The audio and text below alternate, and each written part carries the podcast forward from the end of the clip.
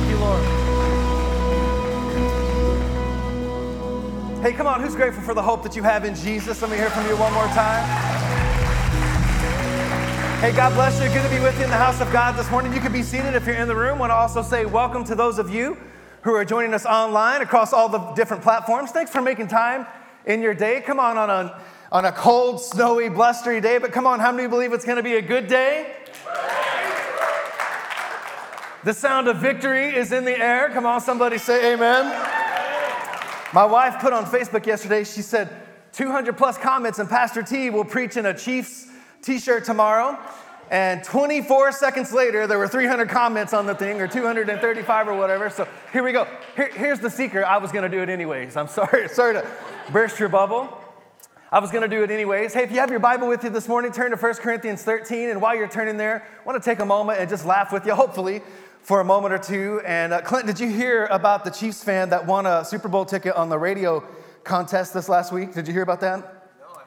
Unfortunately, though, it, he had before the before he really was mindful of the Chiefs making the Super Bowl, he planned his wedding for today, and so when he won the, the Super Bowl ticket, it was really unfortunate because he really wanted to go, but it was obvious he knew what he had to do. He had to find someone to stand in his place, and it's short notice for people to make the travel and everything. So he's actually still looking for someone to stand in for him. And if you're single and interested, the wedding is at St. Margaret's Church at five o'clock this afternoon. So. But you know, we, we're from Texas, and so we are, we're, we're Cowboys fans by birth and Chiefs fans by choice. But how many know that love that is a choice that's given with a free will means more than love that you have to give? Amen? We're, we're, we're Cowboys fans by birth, Chiefs fans by choice. Amity grew up in New England, so she's been a Patriots fan, but she's going through deliverance ministry here at the church. She's getting set free from that. so just keep praying, just keep praying and she's pulling for the Chiefs tonight against Tom Brady. Come on, someone give her a hand. That's, that's progress. That's growth in the Lord right there. But I'm a big Cowboys fan. People are always asking me, what will you do if the Cowboys and the Chiefs play in the Super Bowl? It's hard for me to know, but right now it seems very unlikely. and not because of the Chiefs, but because of the Cowboys. Uh, Gary, did you hear that Cowboys Stadium in Texas was recently declared the tornado shelter for the county that it resides in there? Yeah, the, they thought it's a good idea to make it that location because there hasn't been a touchdown there in many months.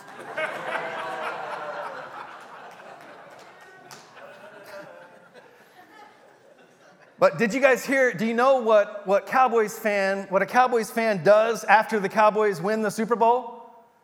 Turns off his PlayStation.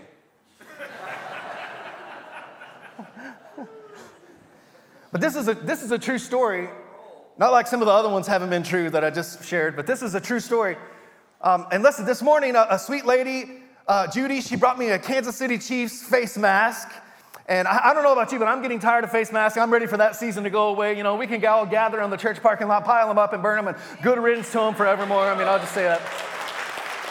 But if you got to wear one in the next few days, might as well wear a Chiefs one, you know. So I'll, I'll, be rocking my Chiefs face mask. But here's what I heard is that Dallas Cowboys face masks were actually the most popular item on Amazon. And I looked into it, and sure enough, it's true. And, and I, I researched it a little bit more, and here's what I discovered is that people heard if you're wearing Cowboys gear, you can't catch anything.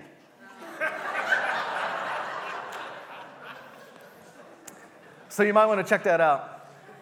All right, one more. All right, hey, the Bible says that laughter, good, that cheer is good medicine for the heart, right? Proverbs 17, verse 22. So it's okay to laugh a little bit in church. Come on, somebody say amen.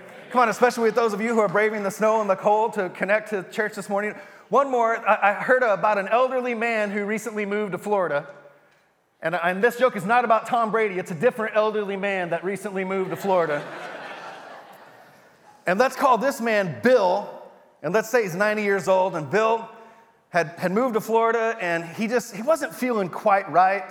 So he went to see his doctor, Dr. Smith, and he said, Doc, I'm just not feeling quite right. I know I'm 90, but just thought I'd come see you. And Dr. Smith ordered some tests and made some adjustments on his prescriptions and gave him a few other things to consider and said, Go try all these things out and then come back and see me in a month. We'll see how you're doing.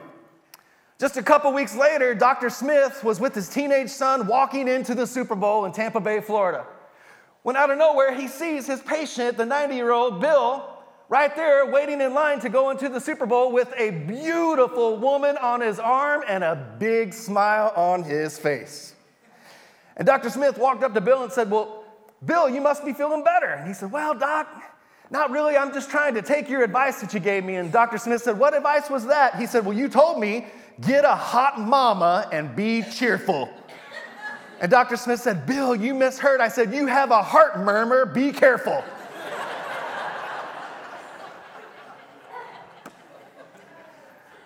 I have a feeling Bill just heard what he wanted to hear, if you know what I'm saying. All right, 1 Corinthians chapter 13, verse 13. Going to start a new series this morning called The Greatest of These.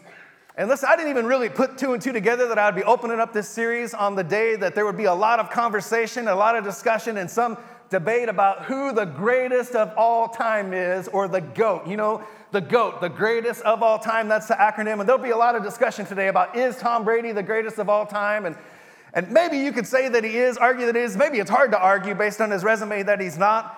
I, I believe tonight he's, it's old goat versus baby goat. The next goat, come on, amen. But the greatest, there's all this discussion about who and what is the greatest, and it's not a new discussion. It's not a new discussion. In the Bible, the, the, religious people came to Jesus and they said, What is the greatest commandment of all? And if you read the context, they were actually had this religious spirit and they were trying to trap and corner Jesus into, into saying something that would allow them to justify some of the things that they wanted to do to him. But Jesus just blew up the argument right there and he said, The greatest of all commandments is love the Lord your God with all your mind, heart, soul, and strength.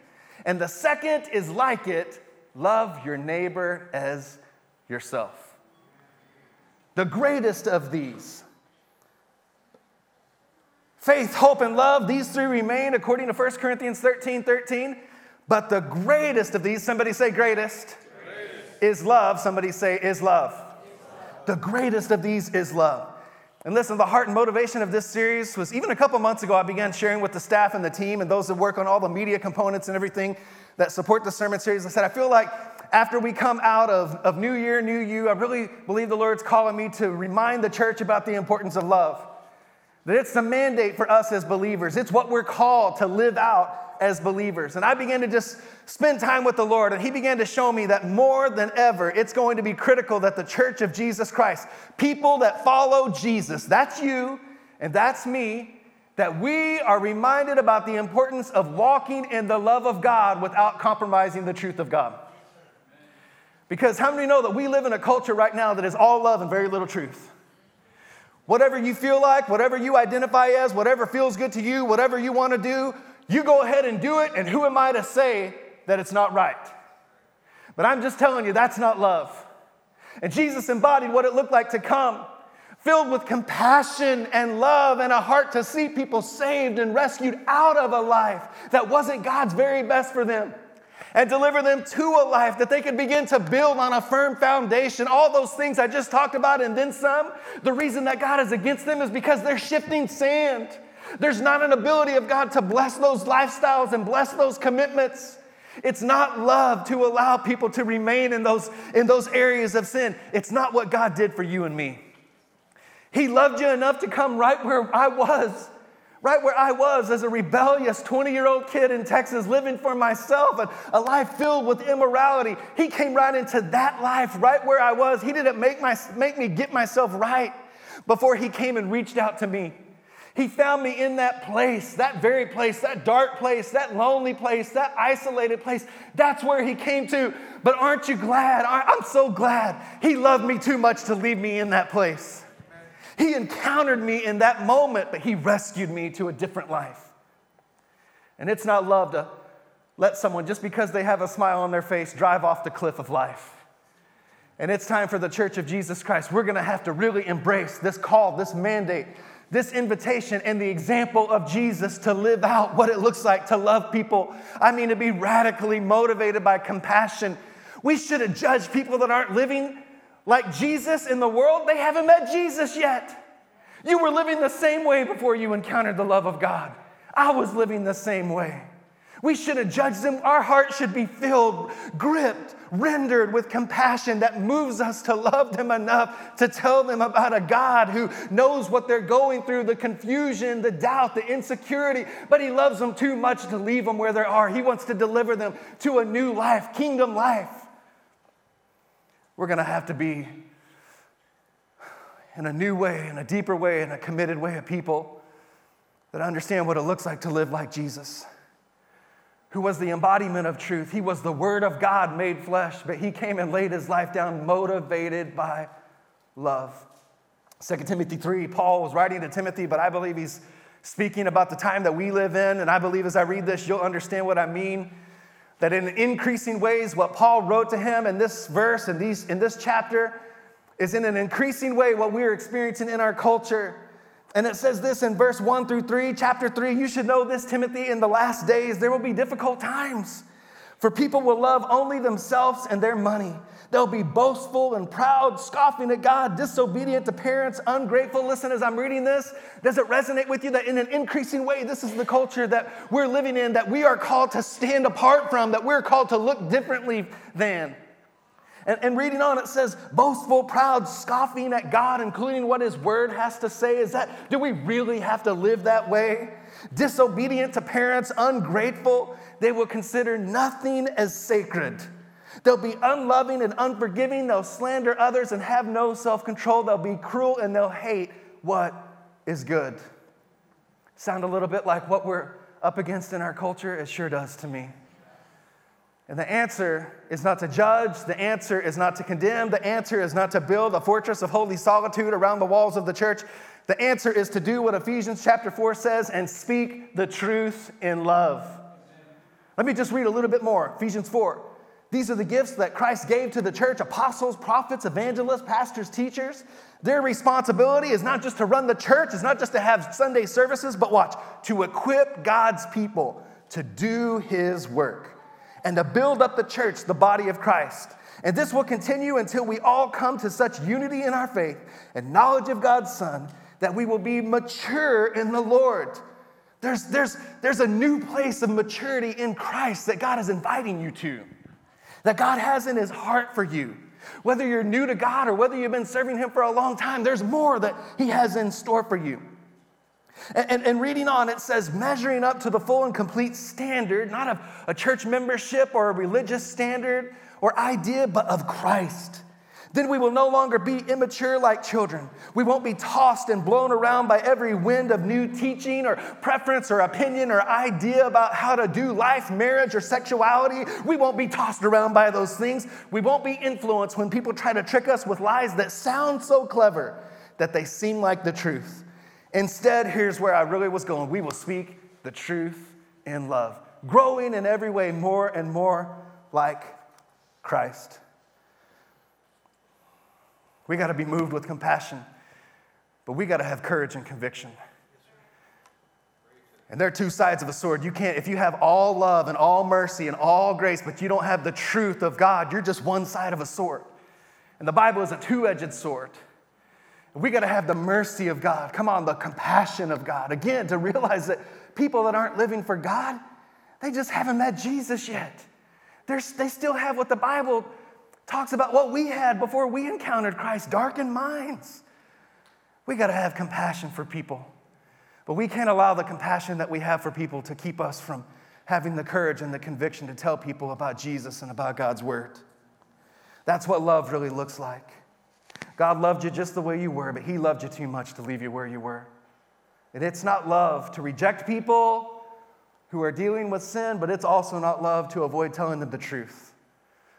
Because the truth is what sets people free.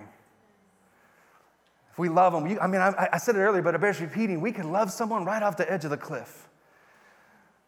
Just because they, it, do we really, do we really, is it really my place to say something and they look like they're happy and I'm telling you, there are people who need someone to come alongside them with compassion and love, point them to Jesus, point them to God's word. Listen, for us as believers, for you as a believer, this series is important because love matters. Love matters. Listen, whenever I see something in the Bible, like a statement like this, the Apostle Paul, you know, he said, He said, I haven't apprehended it all, but one thing I have really taken hold of, and that's forgetting the things that are behind me and pressing forward towards the things that God has in front of me, the call of God on my life. Whenever I, I, see those things, I take a cue that it's really significantly important. Listen, the whole Word of God is important.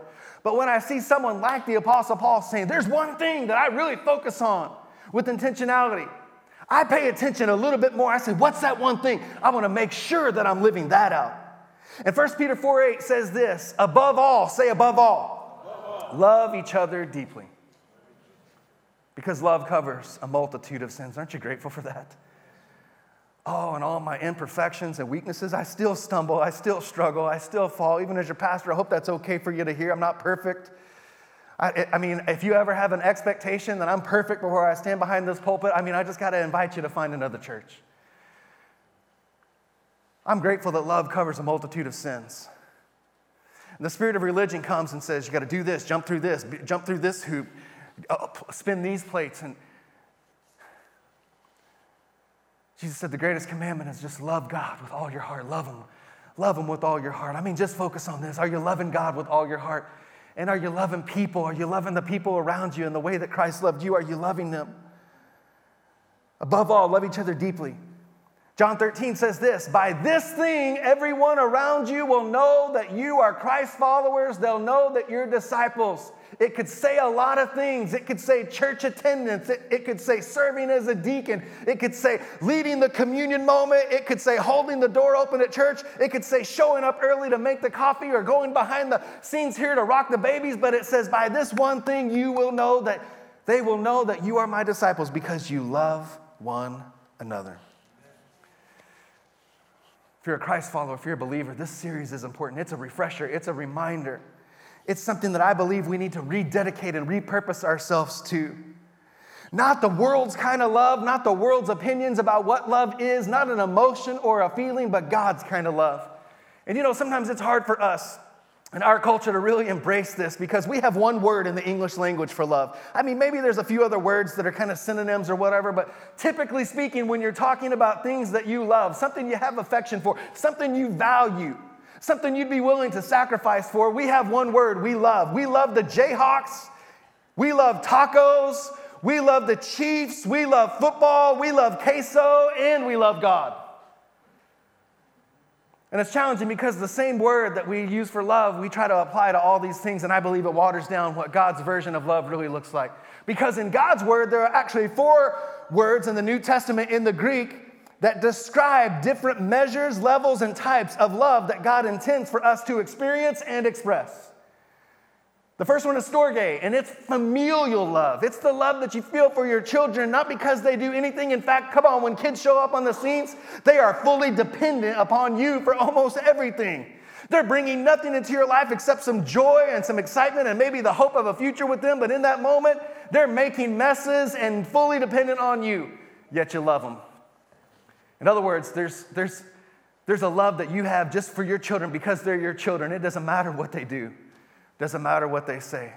It's the familial type of love that you have for the crazy uncle that shows up at Thanksgiving just because he's crazy Uncle Bob. You know he's crazy, but you still love him because there's a storge kind of love that God's put in your heart for him. The next one is phileo. And you know, Philadelphia is the city of brotherly love. This is the root word for that. It's a brotherly type of love. It's the type of love that you and I have for one another because we're brothers and sisters in Christ.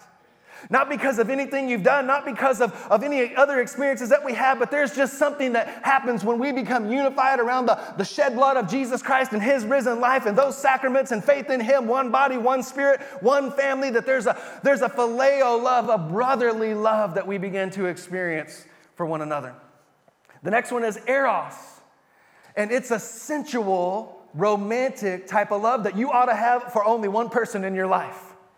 You can phileo love a lot of people, you can storge your whole family, but there's only one person that God calls you to share this type of intimate love, this eros love with.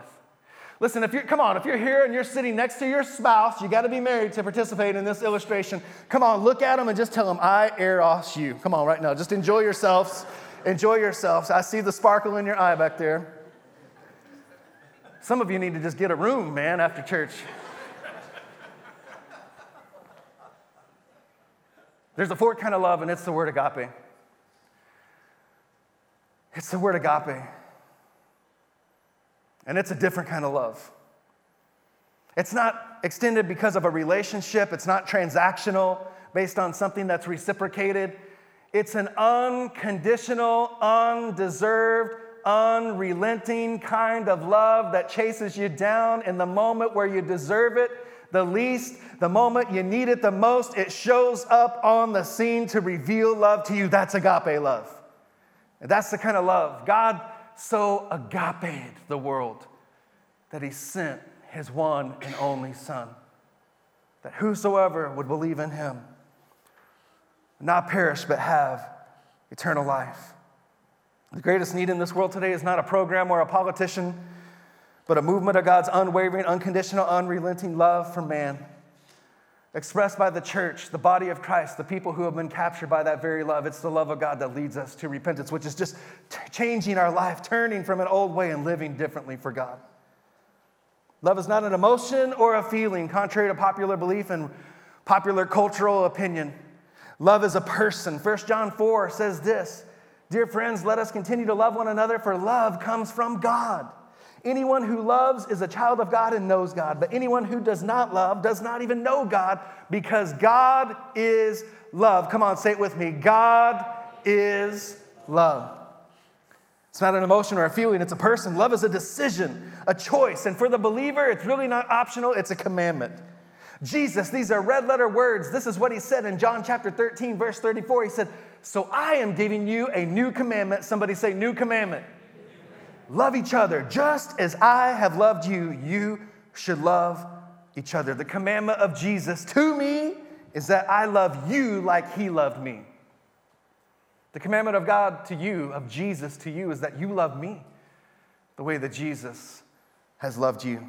Listen, we won't, we cannot and we will not fulfill the vision that God has put in our heart to, to reveal Jesus and see people revived to life in Christ through a relationship with Jesus, if we don't determine to pursue, rediscover, and recommit to the command of Jesus and make it the operating system of our lives. Not something we do occasionally, but something we commit to live out consistently. Every day we wake up and we say, God, you said, Jesus, you said, a new commandment you've given me that I would love others around me in a similar way that you have loved me. Help me to do it well today, God.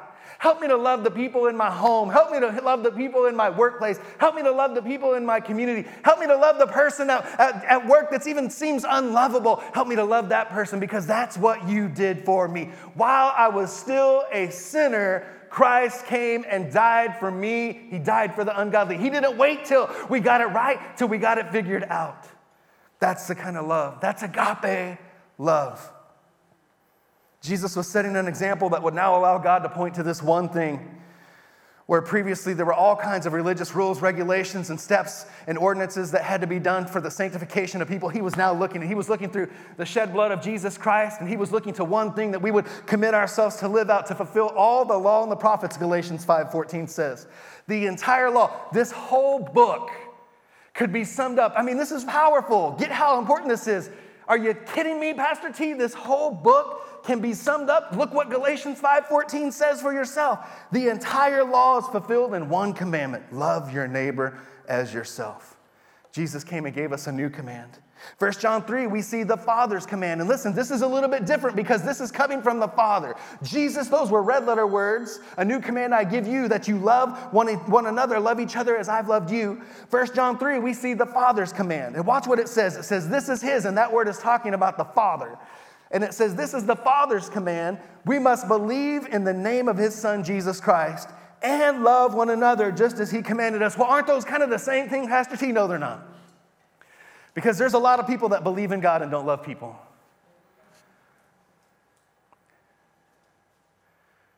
I'm just telling you, it's true. There's a lot of people who believe in God and don't love people.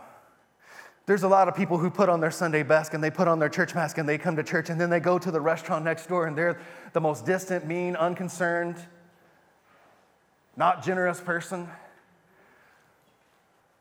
I, am just telling you, they're, they're, I, I'm slow to be critical or judgmental, and so I'm not going to name names or name places or whatever, but we all know that this is true, that there, there are churches filled with people who believe in God, but have closed their heart towards loving their community because of judgment, because of pride.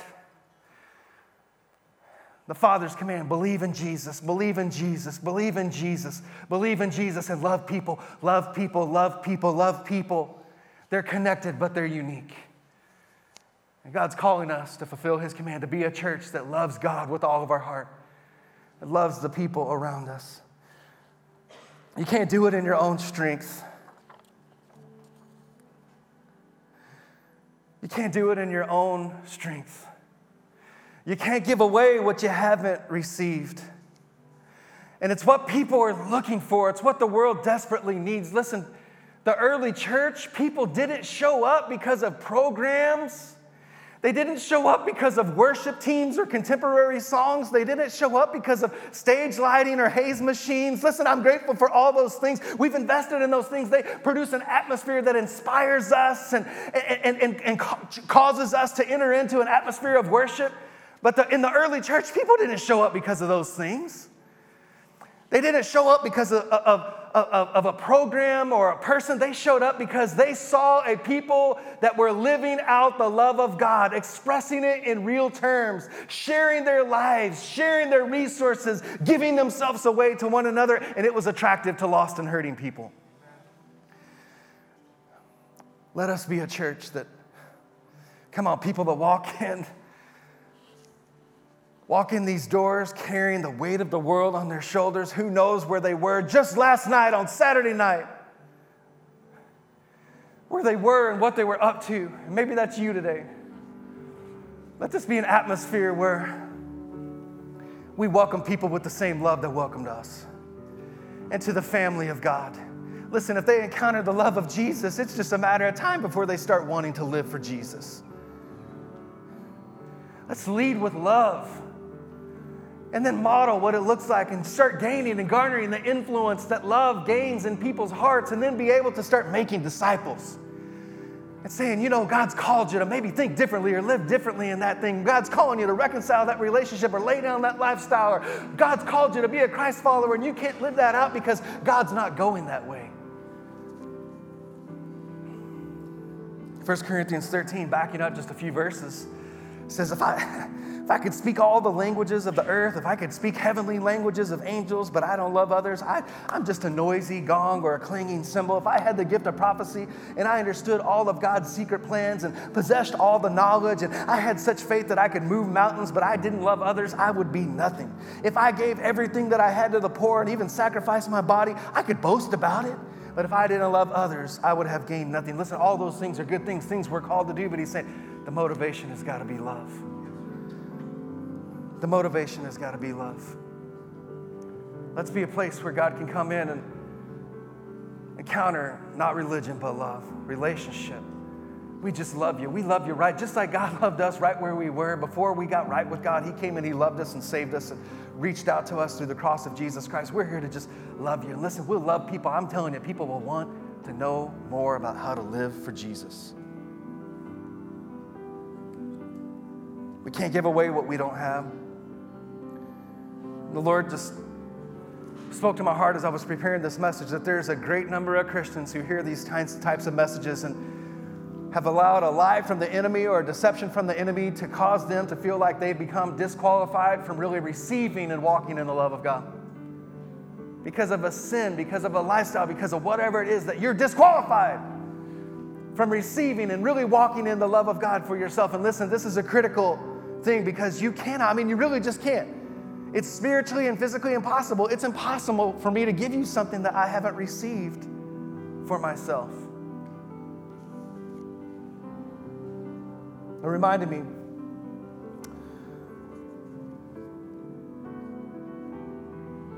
of a moment recently where I was um, just enjoying an evening, kind of a quiet evening. I was watching some television. I don't know what I was watching, some sports channel or network or game or something probably. And we had recently got bought off of uh, uh, Facebook Marketplace this new to us sectional, and So I was sitting in a little different position than I maybe had sat in before while I was sitting watching my sports show or whatever, just kind of catching up on headlines. And I got up to go get something or maybe to run upstairs and put a kid back in bed. And, and I realized that my leg and the position that I had settled into had fallen asleep. How many of you ever had that happen to you? I mean, in a way that where you're standing up and you realize, like, oh, I'm not going anywhere for a moment. And, and so I, I, I hollered upstairs, I'll be there in a minute, you know, honey, or whatever it was. And I realized that before I could become active to move and go and do what God was calling me to do in that moment, there was a res- restoration of flow that had to be restored. And the Lord just reminded me about that as I was preparing these notes and just said, There are people who something has entered in and cut off the flow of God's love into their heart, into their life. And now they're held back, hindered, or even crippled spiritually from really living the love life that I've called them to live. And today, God wants to deal with that, whatever it is. Something that's hindered or held back or cut off the flow of God's love into your heart, into your life, into your mind, some kind of a disappointment or a betrayal, some sort of a hurt or a wound or a pain in church or in marriage or, or in, in workplace or whatever it was today, something that you've, you've put up a spot right there and you've said, I'm not going there again. Today, God wants to heal it. He wants to remind you that He loved you. And because He loved you, the Bible says now we can love others. I mean, He, you just, you don't, you can't even fathom how much God loved you that He would send His only Son. I, I mean, we, we tend to just kind of mask it in religious language we become so familiar with the story of the gospel, I mean, that God would send his only son, that it, it just becomes so familiar that sometimes it loses the impact. I was reminded of a story, an allegory. If you research it, there's some places you'll find that even say it's a true story that gives names and dates. And there, it's the story of a man named John Griffith. And John and his wife and their young infant son lived in Oklahoma when the Dust Bowl days began to happen and the Great Depression came about and, and, the, and the winds and the dirt that blew in from the west blew away their dreams and blew away their farm and they were forced to look for a new place, a new opportunity, a new job. And so John was a hardworking, industrious person and he began to search out for places that had work and he discovered there was a position working the drawbridge over the Mississippi River. The drawbridge that would allow certain times ships to sail southward towards the, the port of New Orleans and the Gulf of Mexico, delivering the things from the Great Plains. And at, the, at another time would be deployed down to allow the great trains that were taking masses of people from the east towards the west that was quickly becoming a, a boom area. And he took the job. It wasn't what he intended to do. He wanted to be back farming in Oklahoma. But he took the job because he was faithful and committed to be a provider for his family. And after a number of years went by, John was faithful in the job. And the little infant son had grown up to be an eight year old little boy. And it was a different time, a different day. And oftentimes the mom would pack the lunch and say, John Jr., would you take lunch to your dad? And even though his little eight year old, he would take the bag that had the, the lunch within it that mom had prepared, and he would walk the mile and a quarter around the river bend to the place where his dad was stationed and working the drawbridge. And one day, John was just going about his day. It was, un, it was most like most of the other days, just listening for the whistles and watching for the ships and conducting his business. And this day was a little different. John Sr. heard the the whistle blowing from the east as the train was right on time coming from Memphis carrying 400 passengers to the new destination settling in the west. He knew he was about to need to do what he had done hundreds of times before lower the drawbridge so that the train could proceed across the Mississippi River. And as he was preparing to pull the switch to lower the bridge, he looked up and in the corner of his eye, he quickly saw what terrified him and gripped his heart, paralyzed his heart with fear. He saw his young son coming across the tracks. And he knew in that moment that he only had a split second. The train was bearing down, coming around the corner. 400 precious men and women and children on the train. And the decision that he had is do I lower the bridge? and save them all, knowing it means I'll sacrifice my son.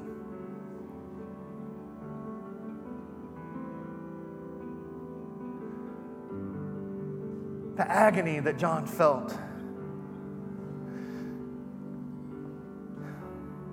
This is my son, my only son.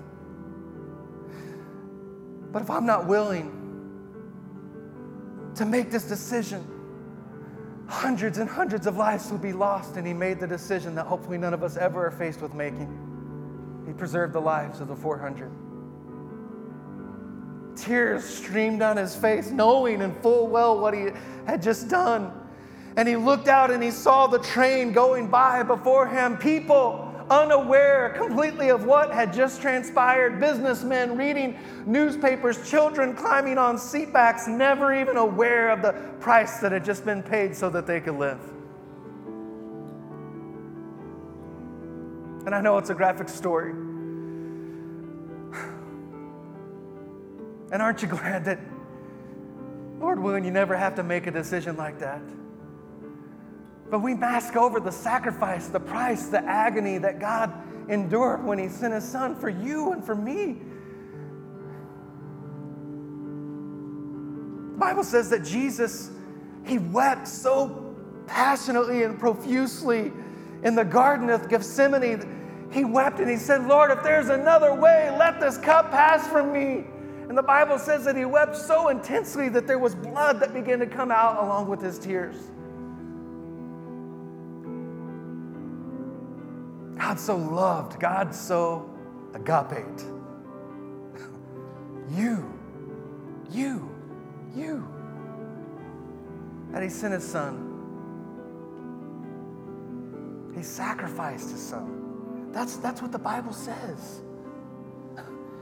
Hebrews 9:28 says Christ was sacrificed once to take away the sins of many. That's uncommon love.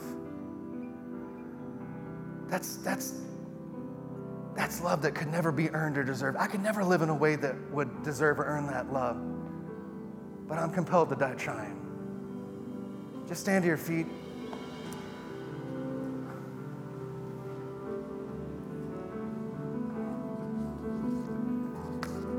I want to circle back to that word about the cup, the cut off, the flow that's been cut off, the flow of God's love into your life.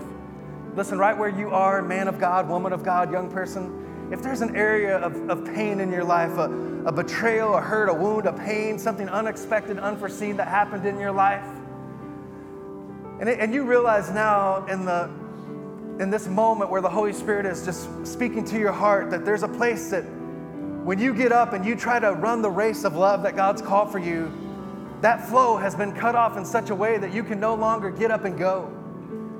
If, would you just ask the Lord, Lord, what are, what's that place in my life? I ask us to do this often, but it's the most powerful moment.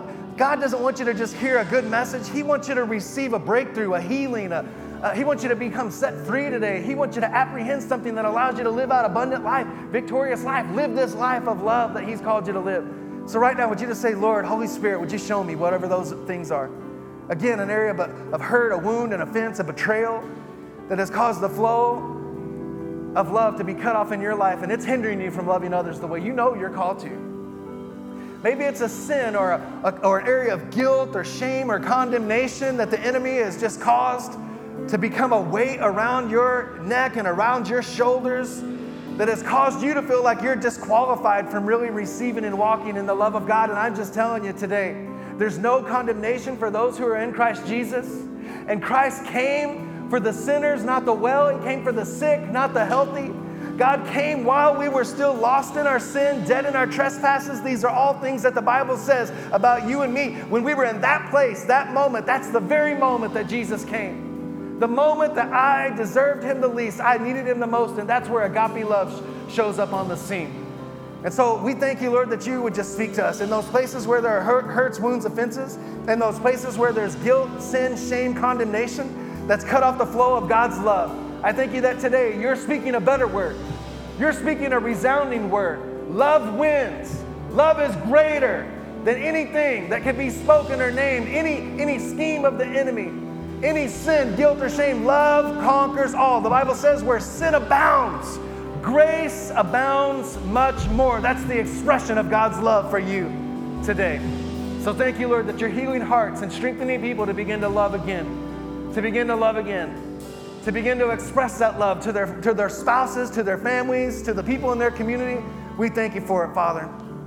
We thank you for it, Lord. And lastly, before we worship one more time and dismiss you about your day, the most important thing that we do when we're gathered together as the people of God here at Rev City is give you an opportunity to give or rededicate your life to Jesus Christ. And maybe you're far from Him. You've been separated or cut off from the agape love of God because of just decisions or choices or busyness. You're what the Bible might describe as a prodigal son or daughter. You once knew God, loved God, served God, but you've drifted from God. And listen, if that's you, or maybe you've never given your life to Jesus, and experience what it feels like to have the weight of all the sin and guilt and shame lifted and removed off of your off of your shoulders in a way you could never do in your own strength. Listen, if that's you, you're in any one of those camps or anywhere in between, right now, do not wait. Lift your hand high towards heaven. Lift your hand high towards heaven and say, That's me, Pastor T. That's me. I've been separated from God. I, have been weighed down by sin. And today I want to receive what it feels like to be made new, to be forgiven, to be brought home not into religion, but into a relationship, into a loving relationship. Listen, if you're online and you're joining us, listen, it might be Sunday morning or it might be later on in the week. You might be in your home, your office, your car. I think it's important that you would take a moment, pull over to the side of the road, close your office door, and just lift your hand high towards heaven. No one might even see you, but you're not responding to a person. You're responding to your Heavenly Father. Listen, one more moment to respond, and then we're going to pray a prayer with you and for you. And we do this every week. If you're part of the Rev City family, you know what's coming. With those precious people who responded to Jesus, and if you lifted your hands, you could put them down. Those precious people that responded to Jesus, rededicated their lives to Jesus, we pray this with them. And listen, it's, it's to show you that there's a church family, there's a people of God, there's a place that wants to come alongside you and encourage you and strengthen you and pray for you and minister to you and help you to begin to not just get to heaven, but to live this life of victory and abundance and love that Jesus came to make a way and make available to you. And secondly, we do it every week together because we realize even as we're maturing in our faith, growing in our faith, we never graduate from grace. We still need Jesus as our Lord and Savior today, just as much as we ever have. So come on, people of God, pray this out with fervency in your heart, along with all the precious people in the room and online that gave their lives to Jesus. Come on, repeat after me Father, in Jesus' name. I recognize my need for a Savior. And I thank you for sending Jesus to pay the price that I could not pay, to make a way that I might have a new life and a fresh start. And I give you my life, I give you my trust. And because of Jesus, because of the cross of Jesus, come on, say it, I'll never be the same. I'll never be the same. Come on, rejoice with all of heaven for the precious people that came home to Jesus today, that came home to Jesus today. That's worth celebrating. Come on, that's a big deal. That's a big deal. Listen, if you were if you're in this room and you dedicated your life to Jesus, we have a Bible that's much like this one that I preach from, a Fresh Start Bible. It has God's word, it has some devotionals and some really foundational things to really help you begin growing your fresh or new faith in Jesus Christ, you can stop by the Welcome Center on your way out and just tell them, we listen, we're going to celebrate this with you. Just tell them I rededicated my life to Jesus today. They'll put that, that resource in your hand and bless you with that and just be so excited to celebrate that with you. If you're joining us online and you did the same thing, rededicated your life to Jesus today, we want to send that same Bible, those same resources to you. If you're in the continental United States, text us, New Life to 30500. If you're international, we would love to send the same things to you, but we're going to have to mail them to you, obviously, and you, you have to email us. Email newlife at revcity.com. We'll get it on its way to you. Aren't you grateful for the love of God? I mean, in a new way or a fresh way, are you just more aware of just the price that God had to pay because of his love? I mean, he was motivated by love for you. He sent Jesus. Oh, so thankful, so grateful. Hey, let's worship the Lord one more time. And Amity will come and she'll dismiss us just here in a moment.